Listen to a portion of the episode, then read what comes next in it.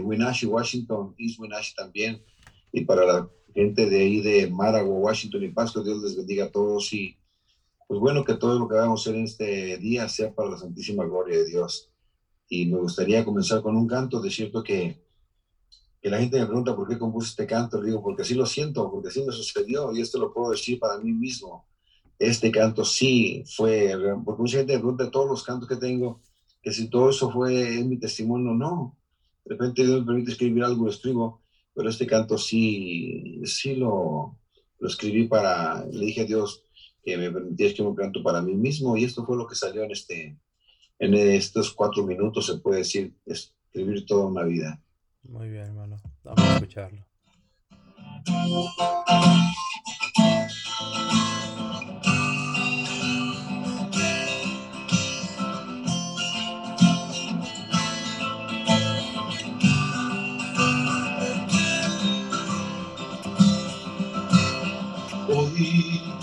La esperanza ha llegado a mi existir.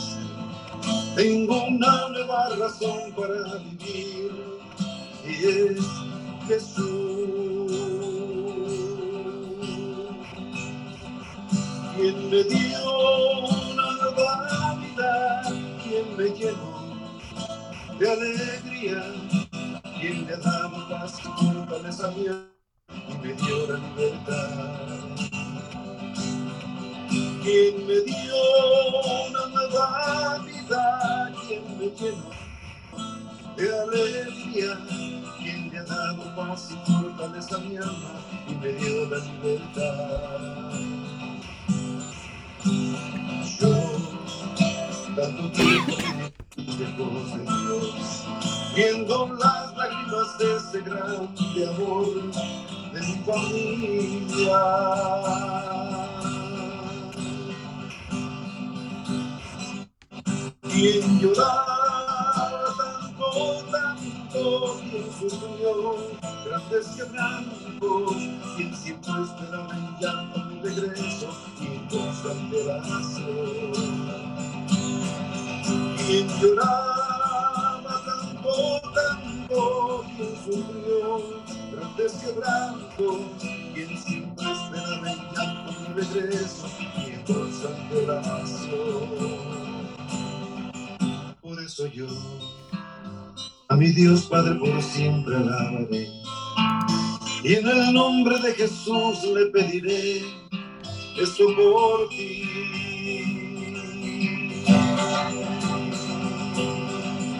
Que empiezo Espíritu Santo, que cambié por alegría tu llanto, y que tu alma le levas en la tormenta y la llene de su amor. Que empiezo Espíritu Santo, que cambié por alegría y amor, y que tu alma le levas en la tormenta y la llene de su amor. Jesús.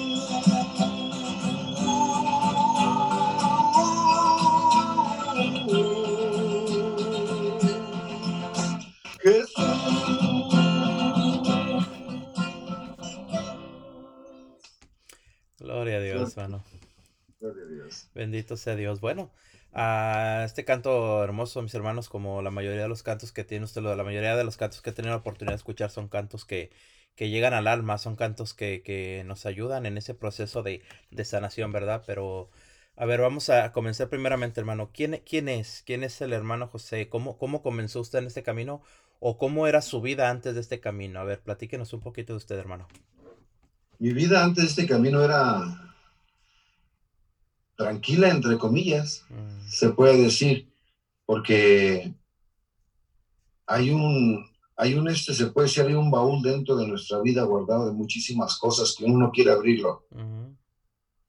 Y parece que uno lo deja al olvido, pero en acciones y en actitudes reluce eso, sale eso, uh-huh, sin creer uno que es por eso, se puede decir, por lo que uno viene guardando en su corazón. Uh-huh. Y José Franco, una persona que solamente tomó un domingo a los 17 años, un puro día, y ya nunca más lo volvió a hacer. José Franco, un muchacho que en aquellos tiempos, muchacho lo digo, también a los 17 años en la ciudad de San Diego, un miércoles 6:30 de la tarde, le di como 5 fumadas, un cigarro de marihuana y ya nunca más me gustó. José Franco que dejó de fumar en el 86. José Franco que se casó, gracias a Dios, buen trabajo, y siempre llegando a casa, es cierto, no andaba en cantinas, ni en bailes, ni nada de eso. Tranquilo todo, cumpliendo con los requisitos, como se puede decir que entre comillas un buen padre. Uh-huh. Y un día ciertamente yo viviendo en la ciudad de Ontario, me cambio a vivir la ciudad de Los Ángeles, me cambio a vivir a la ciudad de Ontario. Uh-huh. Y pasamos por la última mudanza de los muebles que teníamos, que no eran muchos a fin de cuentas, me bajé en una calle antes de la que me tenía que bajar y me dice esposa, oye, ¿te bajaste antes? Le dije, sí, le digo, pero bueno, le digo, por aquí nos vamos y ya llegamos por la otra calle. Y llegamos por una iglesia que cruzamos por ahí. Esa iglesia, de cierto, se llama Nuestra Señora de Lourdes, en la ciudad de Moncler. Uh-huh. Y recuerdo que la paso y volteo de mi lado izquierdo y veo la imagen de Nuestra Madre María Santísima. Y le dije, o sea, le dije, mira, ahí vamos a venir a misa. Y de repente como que se sorprendió porque pues, a mí casi no me gustaba nada de lo de la misa de la iglesia, nada. De repente mi niña me volteó a ver y me dice, ¿de verdad vamos a ir a misa? Le digo, sí. Y la miré como que se alegró tanto y como que entre sus llantos, sus lagrimitas y alguien en los ojos, ¿no? Me sorprendió, pero bueno. Me di la vuelta a una U-turn y me regresé para ver el horario. Decía, sábados a las 6:30 de la noche, misa en español. Uh-huh. Y ese día era viernes y le dije, esposa, vamos a ir mañana a misa. Se preparan y se quedaron sorprendidas. Cierto, me fui a trabajar y le digo, regresando, quiero que estén antes de que regrese, se preparan para cuando lleguemos. No me cambio, me baño como y nos vamos, ¿vale? Pero yo venía en el camino pensando que no quería ir a misa. Uh-huh. Ciertamente no quería ir a misa. No.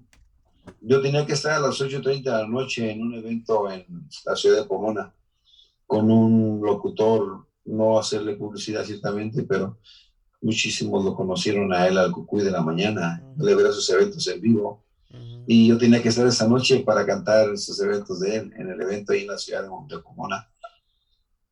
Y yo ya venía inventando algo para no ir, cuando de repente al llegar a casa mi hija luego sale y me dice, papi, mamá te está planchando tu ropa, ¿te quieres meter a bañar primero o quieres que te caliente la comida en el microondas? No me dejó hablar. Y mi hija, que escasos que hablo de unos 8 años, 9 años.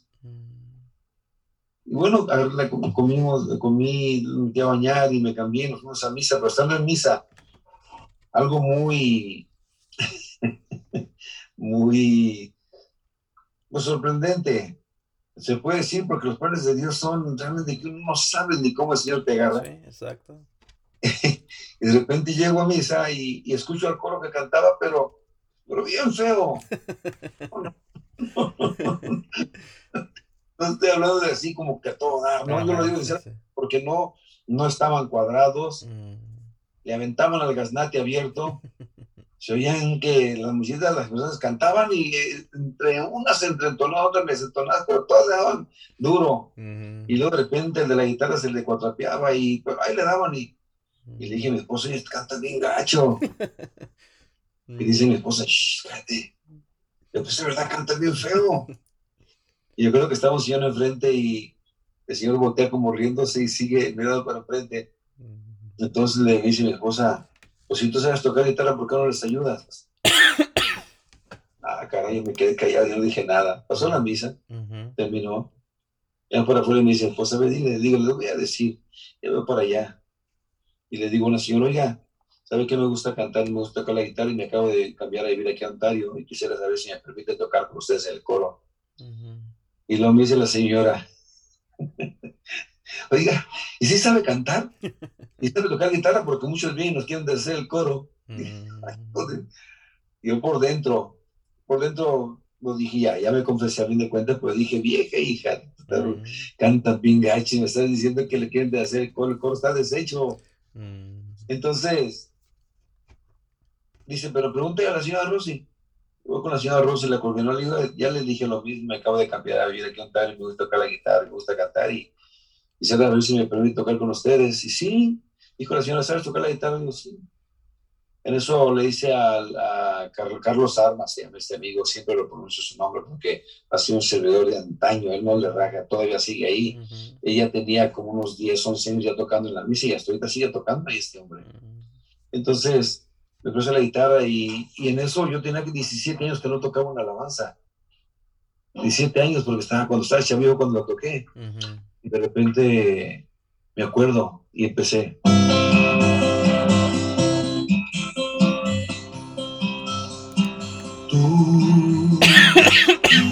Has venido a la orilla,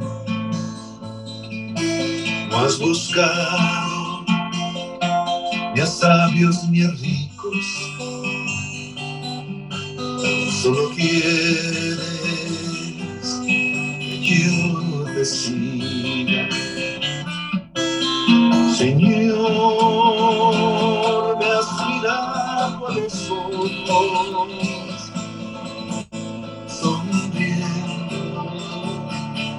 Así yo viviré,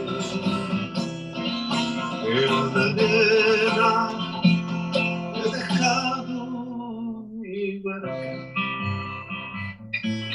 junto a ti, buscaré otro mar.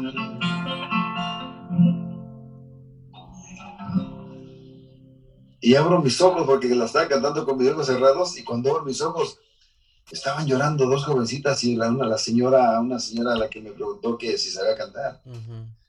Lagrimitas puestas y yo le dije, oiga, pues yo no quería que lloraran. Y me dice la señora, no te preocupes muchacho, si alguno de ustedes no quiere que se quede, dice, pues podemos hablar, pero él se queda con nosotros. Y me quedé tocando con ellos. Pero ciertamente la mitad de los del grupo pertenecían al grupo de oración. Uh-huh. Y desde ese primer día que llegué, que me invitaban a tocar al grupo de oración, y pues no, aquí estoy bien. Mira, pero acá somos martes, vente. Uh-huh. Le digo, es que no, le digo, tengo los jueves y los sábados para estar con mi familia, digo, para estar en la iglesia, uh-huh. y los demás días para el trabajo y la familia. No, pero aquí es que te necesitamos, porque el coro necesita del grupo de oración, porque es para evangelizar, y nunca les tomé mucha atención. De cierto día, un día se le ocurre y me llaman por teléfono, fue un viernes en la noche y me dicen, Franco, necesitamos de tu ayuda. ¿Quién habla? Dice la señora Zayda. Yo, señora Zayda, dígame qué pasa. Dice, Carlitos Armas se enfermó y se lo llevaron al hospital y le van a poner un bypass en el corazón y no tenemos quien dirige el coro mañana en un retiro que vamos a tener. ¿Y qué es eso de retiro?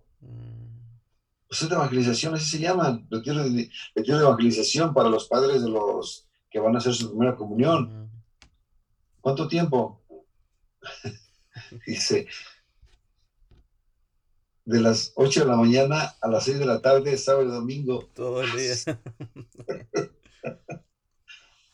Yo les aguantaba una hora, caray, sí, claro. Una hora sí les aguanto. Pero bueno, yo en segundos planeé. En cuanto llegue, le voy a decir que sí, pero en cuanto llegue, le voy a decir, saco alguna situación y tocó unas 45 minutos, una hora y me voy de ahí. Yo no voy a aguantarles. Uh-huh. Entonces me dicen, y le digo, claro que sí, está bien.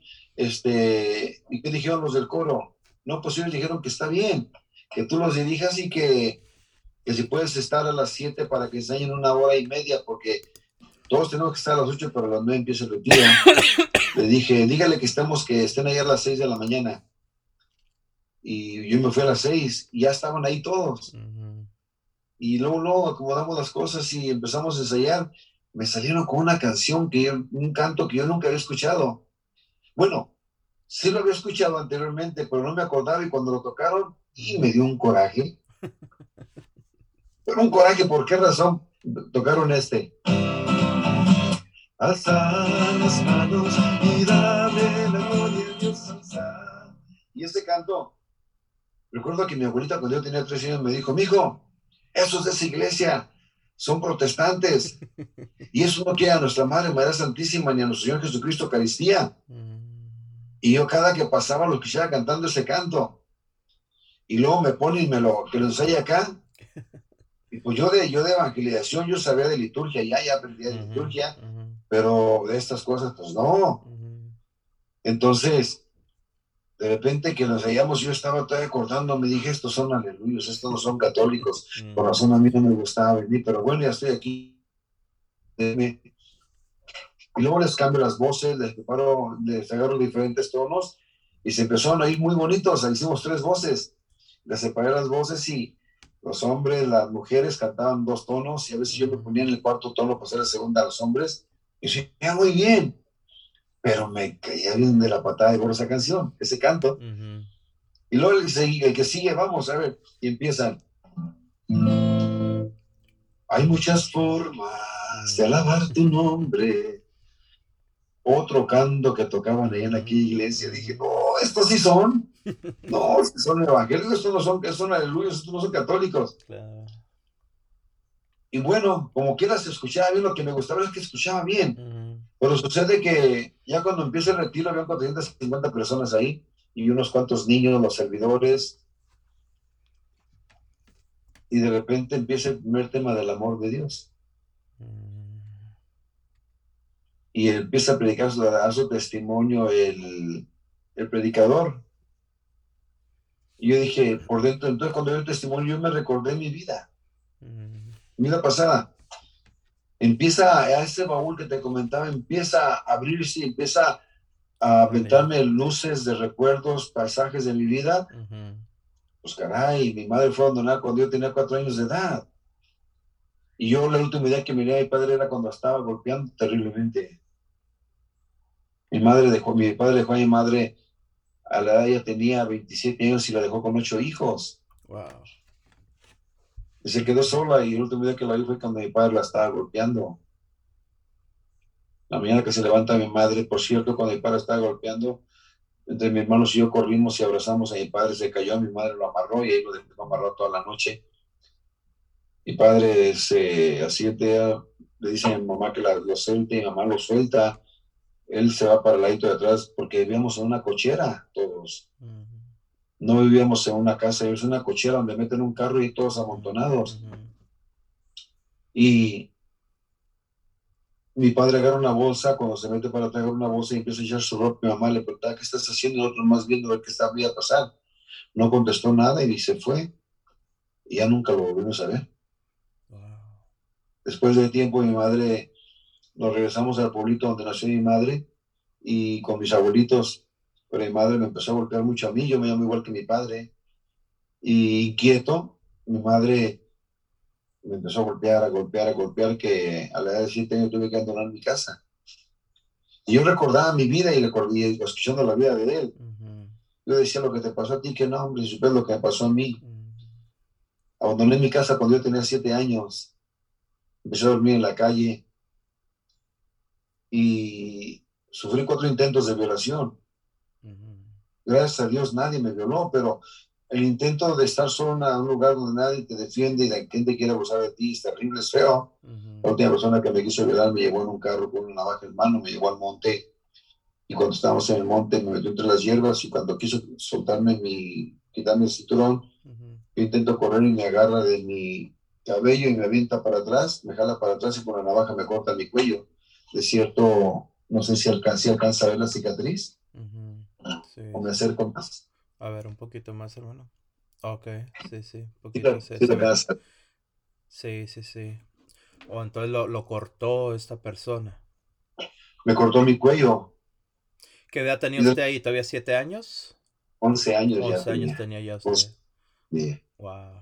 Y se fue y me dejó ahí, entonces empecé a caminar todo sangrado en mi camisa, y mi cuello iba caminando rumbo a la carretera y me desmayé y desperté en un hospital. Y ahí estaba mi madre. Y yo esperaba. Cuando miré a mi madre, sentí una alegría muy grande. Yo esperaba que ella sintiera lo mismo. No, fue indiferente, me lleva a la casa. La semana ya me estaba golpeando. A los 6 meses mi madre me tenía del cuello agarrado y me estaba golpeando en la pared y me dice: te odio, te voy a matar, ya no te quiero como hijo. A ver, esas palabras, yo salí, todavía recuerdo, todavía miro los ojos de mi madre y todavía recuerdo los golpes, uh-huh, cómo se escuchaba en la pared y en mi cabeza, todavía lo oigo aquí ese ruido. Uh-huh. No se va. Uh-huh. Miro los ojos de mi madre que me estaba diciendo, te odio, te voy a matar, y me tenía levantado el viento y me empezaba a golpear en la pared. Y por gracia de Dios me suelto y me voy de nuevo a la calle. 6 meses más durmiendo en la calle, cuando un día yo estaba durmiendo en una central de autobuses de la ciudad de León, Guanajuato. Uh-huh. Ahí dormía y estaba durmiendo bajo las bancas cuando siento un golpecito en mi hombro suavecito, como que te puchan. Uh-huh. Y volteo por abajo, despierto y volteo y me dice, era mi hermano más grande, me dice, oye, te está buscando mi mamá. Y cuando me dijo eso, yo me espanté y salí corriendo porque mi madre me quería matar.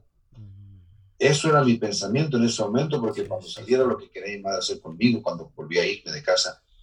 Entonces, al dar, corrí, salí corriendo y me di las vueltas por unas bancas y me resbalé y ¡pum! Me pegué en la pared y me caí de rodillas y me quedé sobando mi cabeza.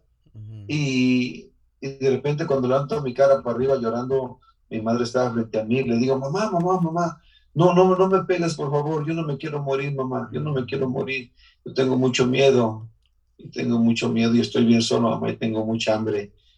Y mi madre me abraza y empieza a llorar y me dice, hijo, Perdóname que no sabía lo que hacía, amigo. Perdóname que no sabía lo que hacía y te juro que de en adelante ya nunca más te voy a tratar mal y siempre te voy a cuidar más que a todos. Y en verdad, desde ese bendito día, mi madre nunca más me volvió a gritar ni a pegar tampoco. Y pasó el tiempo, 8 años después, se puede decir, tenía 11, 6 años después, mi padre aparece. Mi madre lo acepta. 8 años después, yo ya casado y estando aquí en Estados Unidos, mi padre me habla por teléfono y me dice, mi hijo, necesito dinero porque tu mamá está bien enferma, ¿me podrías ayudar porque necesitamos operar la emergencia? Claro que sí. Le mandé el dinero, la cantidad que necesitaba. Y al mes y medio me habla mi hermana y me dice, oye, yo no me podía comunicar con ellos, es cierto, esto nunca lo había dicho, no me podía comunicar con ellos porque no teníamos teléfono, a través de cartas o eso, y tardaban mucho llegar, entonces yo esperaba a que ellos me llamaran a mí. Y me habla mi hermano al mes y medio y me dice, oye, mamá está bien enferma. Le dije, pero ¿cómo no la han operado? Dice, ¿cómo? ¿Cómo que cómo? Le digo, yo le mandé el dinero a mi padre hace mes y medio para que le llevara al hospital. Dice, entonces hace mes y medio se largó mi padre y se llevó el dinero, porque volvió a abandonar a mi madre hace mes y medio. Uh-huh. Y mi madre se muere a las 2 semanas, wow, a la edad de 52 años. Uh-huh. Joven. Duele mucho porque tienes una esperanza en tu vida, te la terminan. Ahí se abre mi odio, se abre, aun cuando tenía todo guardado por dentro, esperando una oportunidad, uh-huh, para hacer daño, se abre todo mi coraje. Y empiezo a pensar en la persona que cortó mi cuello y empiezo a pensar en mi padre. Entonces, de cierto, cuando yo tenía 3 meses planeando, pero ya tenía 3 semanas que ya me había contactado con unas personas y mi esposa lo sabía. Decía pagar yo $6,000 para que le cortaran los pies y las manos y le tronaran sus ojos y le quebraron su espalda a la persona que cortó mi cuello. Uh-huh. Lo conocía, lo conozco. Uh-huh. Pero cuando faltaban 3 días para completar todo, caí este sábado, que estoy en el retiro. Uh-huh. Entonces la persona cuando estoy en el retiro, el predicador empieza a hablar su vida y me toca y sale todo lo que es mi historia de mi vida. Y sucede que entonces me dice, cuando termina de terminar el tema del amor de Dios, me dice, ven, José, y me acerco. Le digo, dime. Dice, canta un canto que hable del amor. Yo había ensayado con los del coro, uh-huh, pero no ensayamos ninguno del amor. Sobre el amor, ajá. Había enseñado del Espíritu Santo y de meditación, pero uno que hablara de amor, no. Y dije, ¿y ahora qué toca? Voy con los del coro y me agarra del brazo y me dice, no, tú solo aquí con tu guitarra, y agarra el micrófono y me lo pone ahí enfrente. Y yo dije, ah, caray, ¿y ahora qué canto? Pues digo que del amor, y que voy a tocar, y de repente empieza a guerra espiritual tan grande que me decía una parte de mi pensamiento, me decía, pues toca la que gustes. Uh-huh. Y luego otra parte me decía, quítate de ahí, uh-huh, ¿qué estás haciendo, hipócrita? Si no sabes, pregunta a los del coro. Uh-huh. No le pregunto porque me da vergüenza, yo soy el director del coro. Uh-huh. Uh-huh. Pues quítate de ahí, dile al predicador que no sabes. Y que se me ocurre, y me acuerdo de una canción que dice, a fin de cuentas digo que del amor, uh-huh, y empiezo a tocar.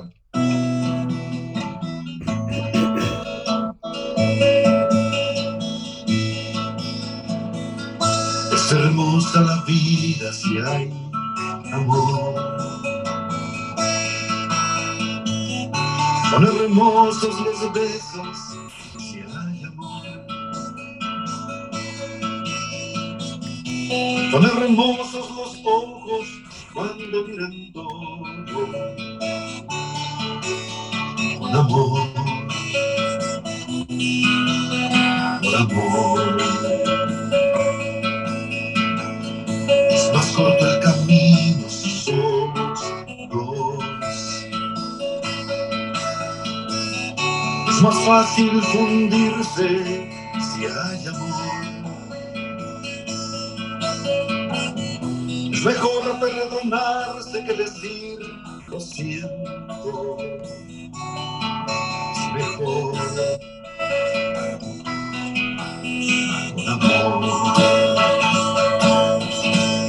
Por amor es fácil renunciar y darlo todo sonriéndole.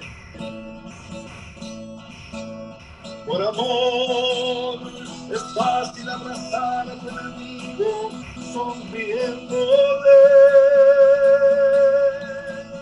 Por amor es más fácil sufrir la soledad.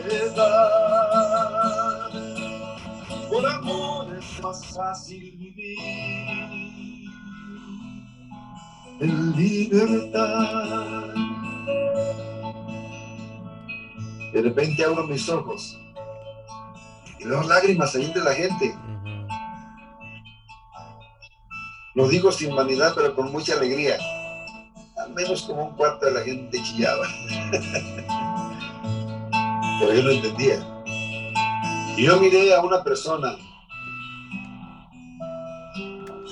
que estaba a las tres líneas atrás frente a mí. Un señor alto él. Greñudo. Pelo en pecho, bigotón, y con una cadenota de oro con la imagen de la Virgen de Guadalupe, pero tan enojado, y se me quedaba viendo. Por cierto, yo pensé cuando se me quedaba viendo, dije, a este lo trajeron igual que a mí, por fuerzas. Pero estaba agachadito con sus lágrimas de fuera. Y el predicador empieza a orar. Uh-huh. Y yo entre mis ojos los empiezo a como a querer cerrar, pero no los cerré, me quedé cerrados y lo estaba mirando y se me vino un pensamiento bien malvado. Mantén tus ojos así, quédatele viendo, porque él va a voltear a decirte que cantes de nuevo. Y sin que abras tus ojos, tú empiezas a cantar para que piense que el Espíritu Santo los está guiando. Yo con ese pensamiento, ahí estoy yo, viéndolo. Y cuando me volteé a ver, de repente pelo los ojos como diciendo, ábrelos, empieza a cantar. Y en ese momento quiero cantar y no pude cantar. Se me había olvidado la canción. A fin de cuentas es una canción de José Luis Perales. Uh-huh. Sí, sí. Y a mí se me olvidó. ¿Qué sigue? ¿Qué sigue? ¿Qué sigue? No pude cantarla. El pensamiento malvado, repítela. Y el otro peor me dice, no, la gente que trae se la sabe. Va a decir, ese no se la sabe. Pensamientos que corren a milésimas de segundos. La guerra espiritual. Ajá. Sí, y en ese momento de repente, nunca en mi vida había escuchado un pensamiento, porque no es una voz, es un pensamiento que se marca y me dice, y tú sabes componer, ¿por qué no compones algo? Y que le cambio ahí. Y empiezo. Nuevo camino concedido, nueva vida,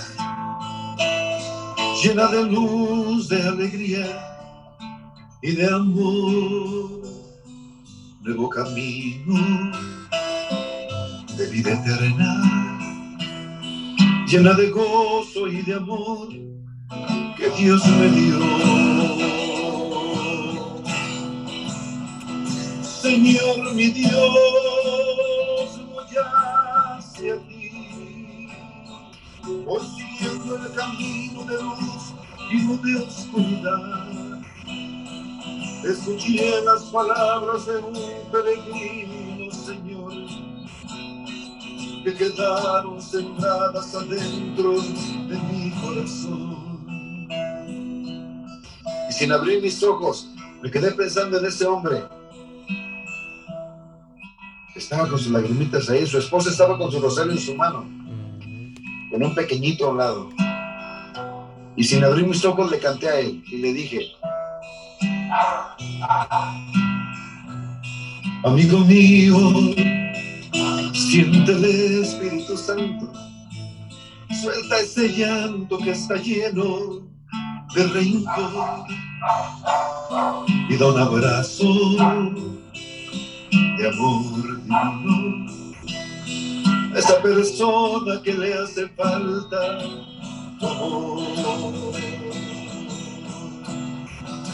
Y ya verás que vencerás, hasta el más poderoso enemigo que a tu paso está.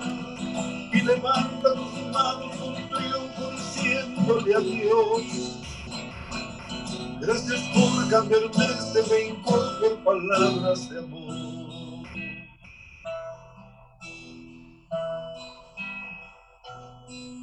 Y que abro mis ojos, ¿cuál fue mi sorpresa? Que toda la gente lloraba. Toda la gente lloraba y en ese momento entro en un espacio donde me pongo a platicar con Dios y le digo, Señor, todos están llorando. Y se escucha el pensamiento que me dice, no todos. Y veo a los del coro y a los servidores. Y le digo, Señor, todos están llorando. Los doctores estaban con sus lágrimas, los servidores también. Y le digo, Dios mío, todos están llorando. Y luego vuelve el pensamiento y me dice, no, no todos. Y volteó para atrás, el predicador también estaba llorando. Le digo, Señor, todos están llorando. Y dice, no, José, no todos. Cuando dijo mi nombre, sangre de Cristo, caigo al piso, de rodillas. Y le digo, Señor, bendito y alabado sea el Señor. No puedo seguirte, Señor. No puedo seguirte, me hicieron mucho daño. Me cortaron mis alas y mis pies. Y la gente me diga que te siga, pero ¿cómo le hago? Tengo mucho odio en mi corazón, Señor. ¿Cómo seguirte de esta manera? No puedo. Y una señora se me acerca y le toca a mi hombro. Le digo, señora, déjeme platicar con el Señor. Déjeme platicar con Él, no me toque, por favor. En ese momento le digo, Dios mío, mucha gente me dice que te siga. ¿Cómo? Que abra mi corazón. ¿Cómo? ¿Cómo se abre el corazón cuando tengo tanto odio? Porque me cortaron mis alas y mis pies. Yo no hice nada, Señor. Aún en mi inquietud y travesuras, yo nunca le faltaba el respeto a nadie, siempre me portaba bien. ¿Por qué a mí? ¿Y dónde se le ocurre decirme al Señor? No te preocupes, José. Desde hoy en adelante yo te llevo conmigo. Y ahí empezó este camino con el Señor. Ahí empezaron a salir las alabanzas. Mi hija.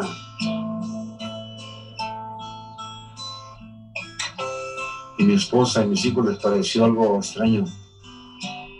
Que mi esposa, cuando llegó mi cambio de mi vida, mi esposa me decía, ya me tienes harta con eso de Dios y de Dios. Puro Dios y puro Dios y puro Dios. Ya todo te parece mal. Le digo, mujer, pero no te estoy haciendo nada. Ya me tienes harta, lárgate. Ahí está la puerta. Y yo me escondía. Y rezaba el rosario de rodillas, con mis manos al cielo todos los días. Y un día mi esposa y mi hija estaban conmigo rezando el rosario. Empieza un cambio. Después mi hija se me enferma. Me dice que se va a morir porque tiene cáncer a la edad de 14 años. Aprendí a decirle a Dios, bendito y alabado sea el Señor. Gracias por la vida y gracias por la muerte. Le hacen quimioterapia a mi hija porque la primera cirugía descubrieron que el cáncer era maligno. Le hacen quimioterapia y la van a operar de nuevo y el doctor me dice, tu hija quiere hablar contigo.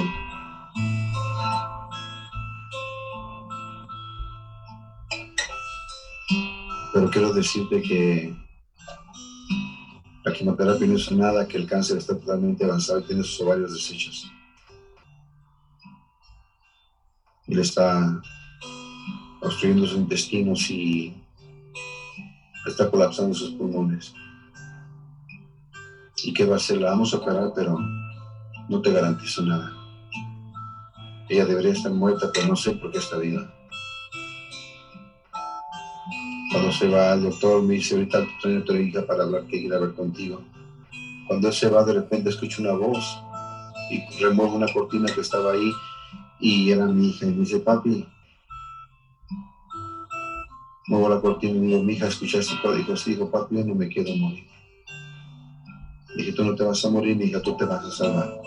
Porque nosotros tenemos un Dios de vivos, no de muertos. Arriéndose en sus lágrimas, también me dice, sí, es verdad, papi, sí, voy a salvar. Dame la bendición antes de que me opere. Dios te bendiga, mija. Todo va a estar bien. Salgo a la sala de esperas. 45 minutos alabando a Dios, dándole gracias. Nunca renegué. Aunque duele mucho, como dije, este cuerpo lo arrastra uno entre las paredes y los pisos, se va embarrando en uno, dejando que esta carne se apacigüe a través del sufrimiento. De repente escuchamos que me dice José Franco y abro mis ojos y el doctor me dice, no sé qué pasó, mi MRI, el ultrasonido anunció un cáncer maligno. Ahorita empezamos la cirugía y no sé qué pasó, pero el cáncer está totalmente desaparecido. Y tu hija está totalmente sana. Bendito sea el Señor.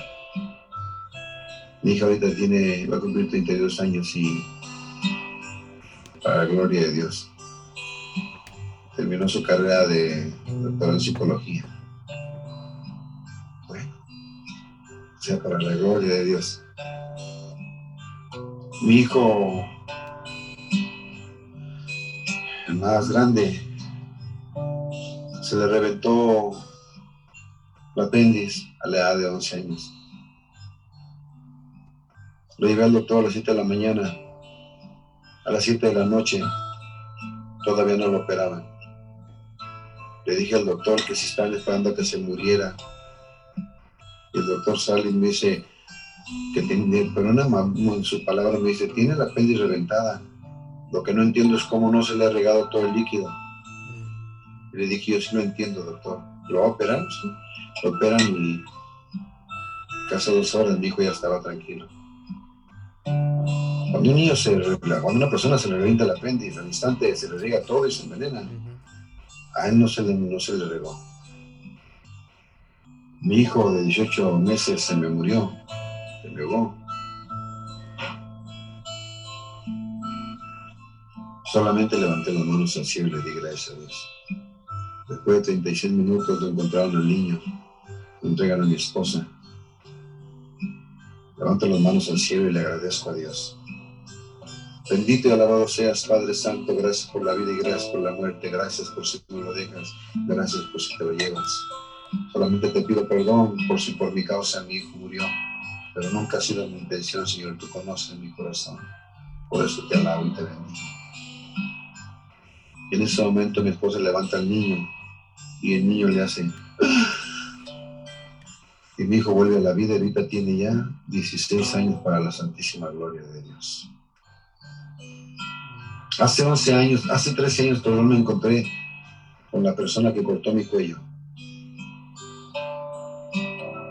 Lo abracé y lloramos juntos los dos. Bendito sea el Señor. Porque Dios me dice, oren por sus enemigos, oren por los que los maldicen, oren por los que los persiguen. Cuando yo leí eso, empecé a orar por él, amigo, este amigo. Me encontré con él, su esposa lloraba, él lloraba como un niño pequeñito, se arrodilló y lo levanto, le digo, no, ante Dios nuestro Señor, arrodíllese, no ante mí. Vaya para allá y pídale perdón a Dios que de mi parte yo lo perdoné. La señora dice que desde ese día encontró la tranquilidad en su vida porque ella, su esposo le platicó lo que me hizo. Y ella tenía muchísimo miedo cada vez que yo iba a mi pueblo. Oh, okay. Uh-huh. Y cada vez que iba a mi pueblo, ella creía que yo le iba a hacer daño a su esposa. Y sí, le iba a hacer daño, pero por la gracia de Dios no lo hice. Cambió su corazón. Uh-huh. Me encontré con mi padre también hace 14 años y mi padre muere en mis brazos rezando un bendito rosario para la gloria de Dios. ¿Por qué no? ¿Por qué no? Si Dios me dice en su bendita palabra, Romanos capítulo 5 también dice, para todos aquellos que tienen fe, no solamente nos glorificamos en las alegrías cuando todo está bien, sino también en la bendita tribulación. Porque la tribulación ejercita la paciencia y la paciencia nos lleva a la esperanza que no burla, para todos aquellos que están llenos del Espíritu Santo que se les ha dado por medio de nuestro Señor Jesucristo. Bendito sea el Señor. Me acordaba de eso y por eso levantaba mis manos. Ahorita hay broncas, sea para tu santa gloria, Señor. Ahorita me duele mucho.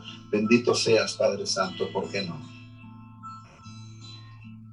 Por eso, cada vez que yo veo una familia que sufre, Dios me invita a algo. A estar ahí. A hacer lo mejor que pueda. Y tal vez como persona seré lo peor. Pero tengo una fe y una confianza en Dios, que sí creo en Él. Y cuando a una persona le hablo de Dios, le hablo en el nombre de Dios. Nunca he tratado de confundir a una persona, nunca. Aún en todos mis errores de la vida y en todas las caídas de la vida, a veces la gente me dice, bueno, ¿y que usted no peca? Y le digo, bueno, si quiere le cuento mis pecados, ¿por qué no? Pero con una condición, ¿a cuál? Hágase sacerdote primero y luego se los cuento. Por lo pronto, escuche la bendita palabra de Dios. Y si yo me equivoco, escuche esto lo que Jesús le dijo a Pedro. ¿A ti qué te importa? Tú sígueme. Por eso, las glorias de Dios es para que sigan a Jesús, no para que sigan a José Franco. Amén. Gloria a Dios, hermano. Bueno. Pues qué interesante, hermano, qué impactante es toda la forma en la que Dios trabajó con usted. Muchas veces hemos tenido testimonios donde vemos una vida de desorden, una vida de pecado, una vida de odio antes de llegar a los pies del Señor. En su caso fue todo diferente. En su caso fue instantáneo en la forma de que el Señor lo llevó, pero... Cómo el Señor nos va mostrando, hermano. Cómo nos va mostrando lo que quiere hacer en nosotros. Y cómo nos va preparando también para lo que quiere hacer por medio de nosotros, ¿verdad? Así es. Como en este caso, a usted le mostró que primeramente el perdón. Necesitaba usted perdonar, necesitaba usted liberar su corazón de todo lo que guardaba. Y a causa de esa liberación del odio que guardamos, es como podemos nosotros ministrar en el nombre de Dios, hermano, ¿verdad? Así que... Uh-huh. Pues qué hermoso. Entonces ahora, Todas las alabanzas que usted toca, hermano, ¿todas son suyas?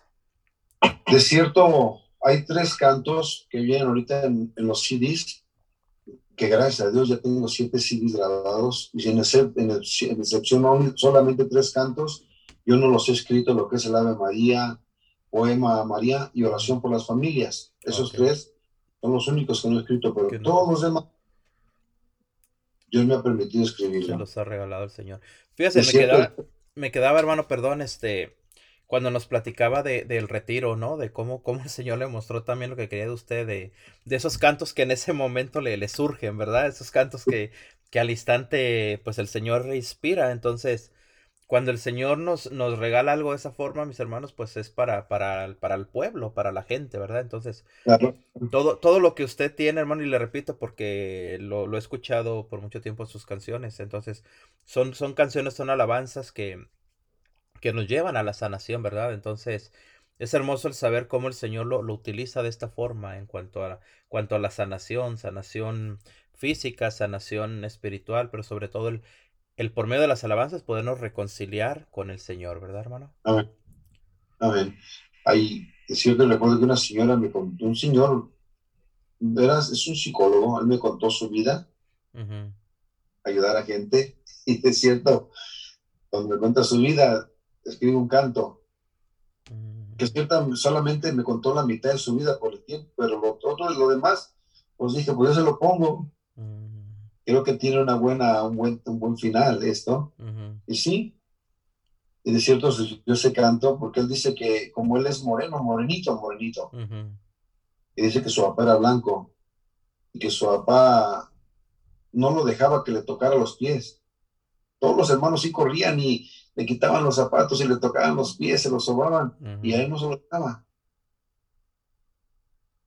Entonces nunca le dijo por qué, pero yo lo escribí de esta manera. Uh-huh. Y cuando me invitaron a una estación de radio, estaba él ahí, le dije, ¿me permites cantar este canto? Lo escribí para ti. Y cuando lo escribí, soltó el llanto el psicólogo, y dijo el locutor, ya nada más. Uh-huh. Aquí al psicólogo le van a hacer preguntas a las familias. Ahorita viene alguien, uh-huh, le remueve el corazón y saca, uh-huh, todo, y nunca lo he visto llorar, y ahora lo veo con esas lágrimas y me abraza llorando. Dice, yo quería sacar esto también. Ayuda a mucha gente, pero esperaba a alguien que me ayudara a mí también. Uh-huh. Y en este canto salió este canto de las agujetas. Las agujetas.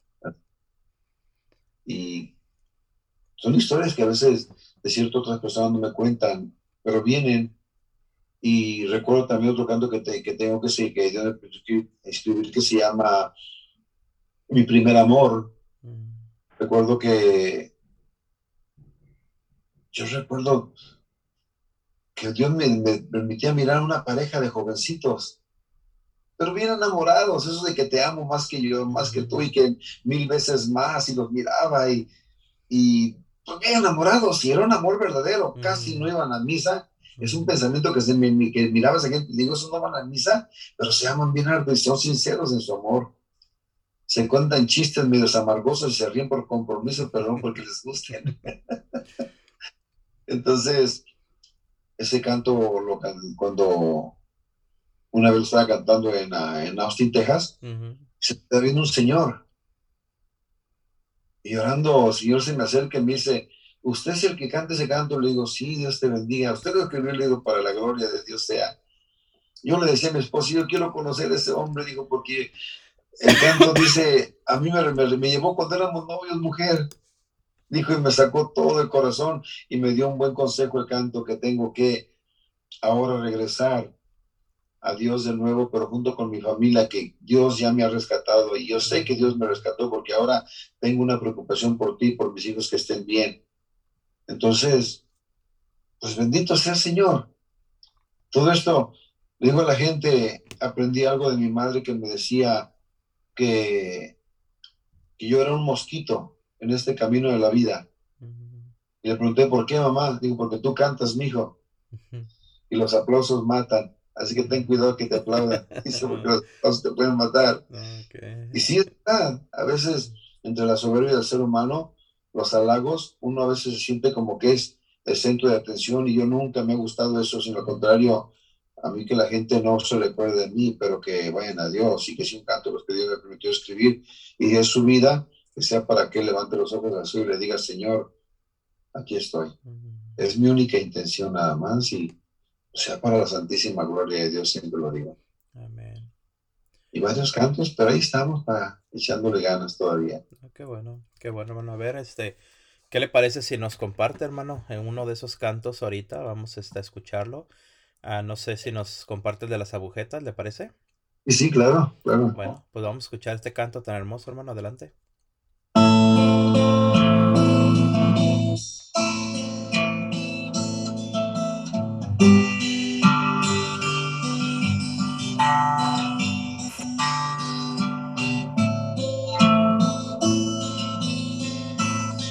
Han pasado ya 2 años. Todavía está en mi mente. Estos años de mi vida que se fueron de repente. Me hiere aquí en mi alma. El recuerdo de mi infancia. Lo que mi padre decía y me dolía.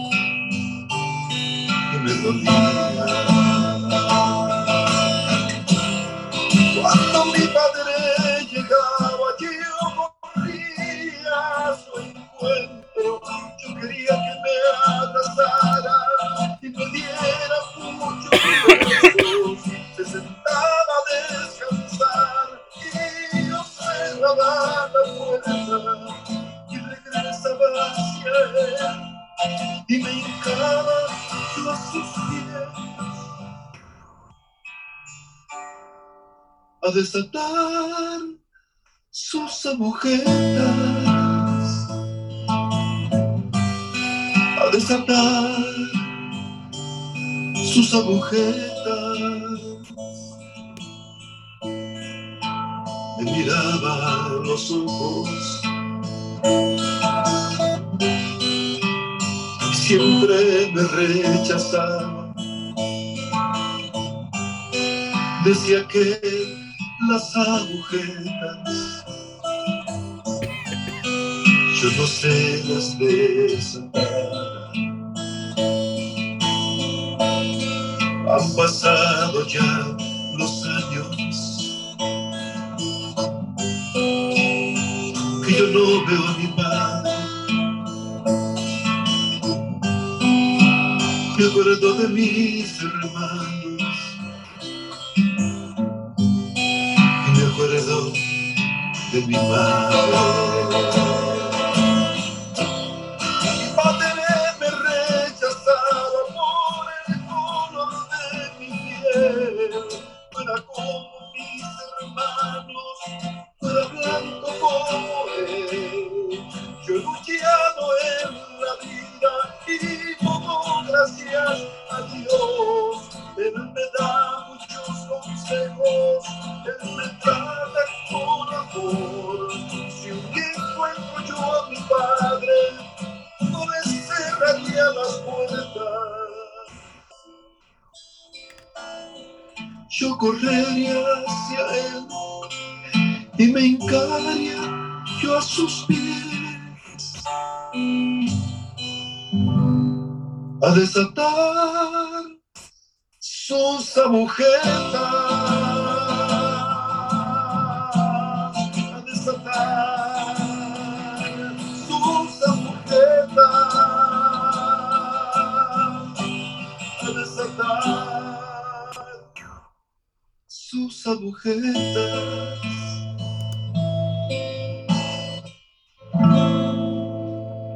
Gloria a Dios. Gloria a Dios, hermano.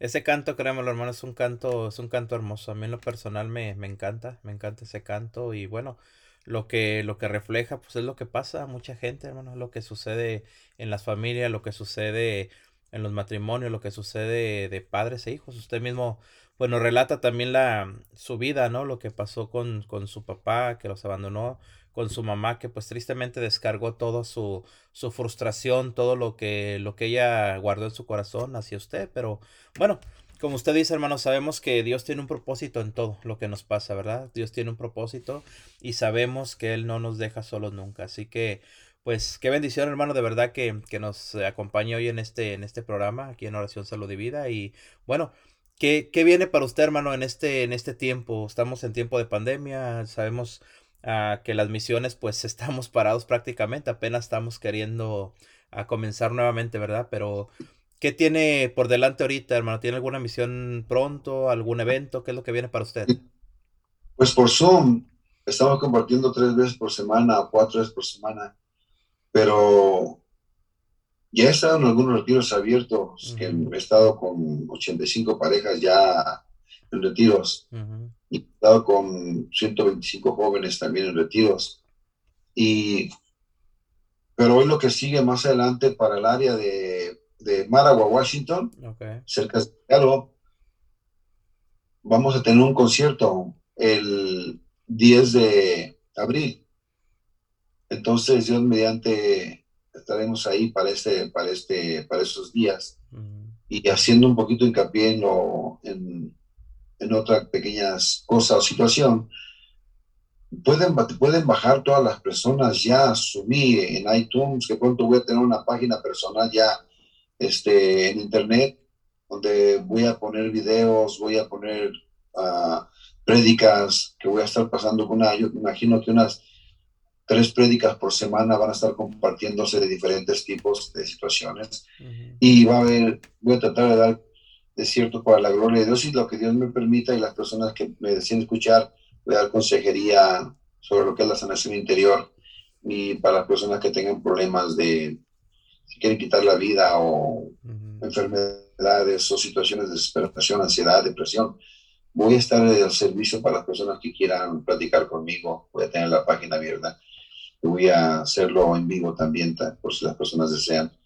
Y tengo en iTunes, ya metimos los 7 CDs ahí. De cierto, los pueden bajar, 6 CDs los pueden bajar gratis ya. Metiéndose en iTunes pueden bajar los 6 CDs gratis. El 7º no lo pueden bajar porque, sí lo pueden bajar, pero tienen que pagar con un costo, parece como de $12. Okay. Por todos los cantos. Son nuevos, de cierto, para la gloria de Dios. Viene con mariachi, es puro mariachi el CD, y orquesta junto. Y, oye, pues, ¿quién no va a querer a sus hijos decir que están todos bonitos? No. Claro. Para mí, los cantos que ahora con mariachi, pues, están hermosos. Creo yo que están hermosos. Y si a alguna persona no le gusta, pues hay otros cantantes que le pueden gustar también, ¿por qué no? Pero hay gente que le va a gustar, creo que sí, y esperamos en Dios, es lo que tenemos ahorita más próximo, esta presentación de este concierto, y los CDs que están ahí, ya por iTunes, para que los bajen a iTunes, Amazon, ahí lo pueden encontrar. Qué bueno, hermano, exacto, hay una gran variedad, como dice usted, hermano, y pues cada hermano cantante, cada hermano predicador tiene algo diferente que Dios le ha dado, ¿verdad? Sus redes, hermano, ¿qué redes? ¿Cómo la gente lo puede seguir? ¿Cómo la gente que no lo conoce aún, cómo lo puede conocer? Tiene YouTube, nos está hablando de los planes que tiene, pero ahorita tiene algo activo, Facebook, YouTube, algo. No, en YouTube me pueden encontrar como José Franco. José Franco. Y para que puedan caer directamente a mi página, pueden buscar José Franco, mi primer amor, y caen directamente a mi página, porque está otro de José Franco, música católica, donde mucha gente sube los videos y caen todos ahí en esta área, pero son de gente que ellos lo suben por su cuenta, está bien, solamente que a mí me gustaría que me siguieran directamente en mi página, como José Franco, busque José Franco, mi primer amor, y ahí vienen pues están ya como unos 6, 7 cantos, más aparte, me atreví a hacerlo, y todo sea para la gloria de Dios, a cantar, son 6 cantos seculares que van a venir después en un USB, donde voy a poner todos los CDs juntos con esos 5 cantos, con todo el derecho del autor que dice ahí, va a decir derechos de autor reservado, donde no o incomode a la persona y pueda tener también su regalía, si me lo piden ellos. Claro, claro. Pero va a venir la de ya lo pasado, uh-huh, de José José, que el escritor fue Juan Gabriel. Va a venir ese canto, va a venir el de Por Amor, de José Luis Perales, el que canté desde el principio. Uh-huh. Va a venir la de Por Amor, que la cantaba Marco Antonio Muñiz. Uh-huh. Por amor se han creado los mares, uh-huh, y la faz de la tierra. Uh-huh. Va a venir viene con María Chir, tan hermosísimo. Viene también el canto de Aleluya. Un soldado César regresó, un niño enfermo se sanó. Y va a venir ese canto, viene también la de Hasta mi final, y viene también la de Digan lo que digan, un canto que es que Rafael lo cantó hace muchísimos años, pero tiene un mensaje tan hermoso que nunca le veía, yo lo escuchaba, digan lo que digan, solamente escuchaba, eso es lo que pegaba, pero cuando escuché la letra, oye, hermosísimo, que dice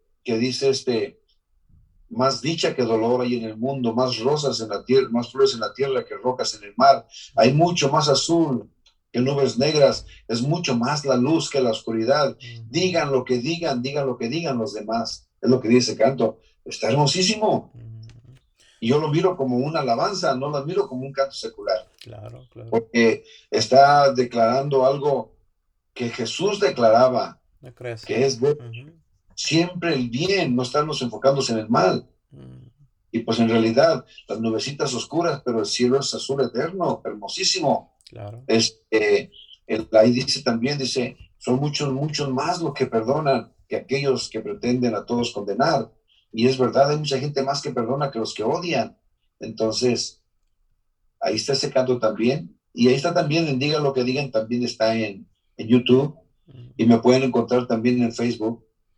Y hay una en Facebook, está la página de donde están todos los CDs, también ahí la pueden encontrar, ahí la ven. Okay. Y esperemos pronto, más adelante, donde tenga mi propia página ya, que de cierto, esperemos en nombre sea de Dios que todo sea para la evangelización. Amén. Que todo sea. ¿En Facebook cómo está, hermano? ¿Cómo lo encuentran en Facebook? En Facebook como José Franco. Así no, José Franco. Bueno, de todos modos aquí voy a poner los subtítulos, hermano, van a aparecer aquí todas sus páginas y todo para que la gente lo vea y lo siga también. Okay. Gracias. Hermano, con una guitarra. Está la imagen, está en foto con una guitarra. Okay. Con yo tocando la guitarra más bien. Muy bien. Perfecto. Estamos. Bueno, pues qué bueno, hermano. Le repito. Pues el tiempo se nos ha ido, hermano, y pues muchísimas gracias por acompañarnos. Gracias por estar aquí. Y bueno, esperamos tenerlo pues más continuamente, mi hermano, más seguido aquí. Ya nos contó su testimonio. Para la próxima, que el Señor permita que nos comparta un tema también, algo de sanación. Y bueno, que todo esto, hermano, es evangelización, y sabemos que hay muchísima necesidad en el mundo, hay muchísima necesidad en las familias, y hay una necesidad enorme de que podamos sanar nuestros corazones. Y qué mejor que mediante estas alabanzas y mediante la oración, hermano, ¿verdad? Sí. Les quiero recomendar también algo. Cuando dice sanar abrir el corazón solamente es contar una verdad. Es reconocer una verdad interna que está ahí, que tiene que sacarla uno para afuera. Uh-huh. Claro, decirle a Dios, hablar con Dios. A veces la gente, ¿y cómo lo abre el corazón? Sé sincero al dialogar con Dios. Sé sincero al dialogar con Él. Y entonces vas a ver que vas a tener un buen diálogo. Y eso fue lo que me sucedió a mí en ese momento. Amén. Abrí a Dios y le dije lo que tenía. Me pasa esto, Señor, y yo no sé ni cómo carajo le hago, pero mira, para gloria de Dios, aquí estamos. Sí, es eso, hermano, más que nada el conocerse y reconocerse a uno mismo, ¿verdad? Y pues darnos cuenta que frente a Dios no podemos esconder nada, no podemos, frente a Él no, ni podemos ni debemos esconder nada, simplemente presentarnos como lo que somos, con toda la mugre que traemos, hermano, porque esa es la palabra, con toda la basura que guardamos en el corazón, es presentarnos frente a Él, y pues Él nos ama tanto que nos quita esa basura, hermano, nos limpia, y al limpiarnos, pues, ¿qué hace Él? Nos da una nueva vida. el testimonio que usted nos dio hoy, algo que usted nunca buscó, pero él se lo quiso dar, y mire, aquí está el resultado, hermano. Ya nos platicaba al principio, 24 años tiene ya de evangelización, hermano. Bueno, 24 años. 24 años ya, mire, pues ya toda una vida, hermano, llevando la palabra de Dios. Así que, bueno, pues qué bendición y qué alegría, hermano. Ya para terminar, hermano, ¿qué palabra nos da o qué mensaje nos quiere dejar ya para cerrar esta noche? Para terminar este mensaje les doy, para todos los que escuchan, no esperen. Muchísima gente dice, deja que tope fondo. No, nunca esperen eso. San Pablo los dice, no esperes a que caiga una tempestad para arrodillarte y levantar las manos al cielo. Es hora de hacerlo ya. Y si de repente la esposa ve que el esposo es medio macetón, no espere a que caiga. Ore antes de que llegue la tribulación, porque no sabemos si la puede aguantar el hombre. Entonces, no esperemos a que caiga nadie. Hay que mantenernos en oración todo el tiempo. Recalco de nuevo, no esperes a que caiga una tempestad para levantar las manos al cielo y darle gracias a Dios. Amén. Con eso terminamos. Pues, gloria a Dios, mi hermano. Bueno, pues nuevamente, muchísimas gracias, mis hermanos de Oración, Salud y Vida. Gracias por estar con nosotros, gracias por acompañarnos. Recuerda, hermano, que estamos todos los días de lunes a viernes, 7 de la mañana, tiempo del Pacífico, 9 de la mañana, tiempo del centro aquí en Texas, y 10 de la mañana para toda el área de Nueva York, Miami y toda esa parte del país. Así que, pues recuerda escucharnos, hermano. Recuerda que estamos por www.angelesdediosradio.com, Radio Católica Digital. Así que mil bendiciones a cada uno de ustedes, mis hermanos. Que el Señor los bendiga. Y recuerda que el Señor te acompañe, el Señor te bendiga y el Señor se quede contigo en todo lo que hagas. Muchísimas gracias, hermano. Mil bendiciones. Muchísimas gracias a todos ustedes y tenemos en el nombre de Dios que la bendición de Dios para todos. Y una cosa bien hermosa, que todos ustedes estén y yo también bajo la voluntad de Dios, que es más perfecta que todo lo demás. Amén. Gloria a Dios. Perfecto, hermano. Pues gracias. Mil bendiciones, hermanos. Hasta luego.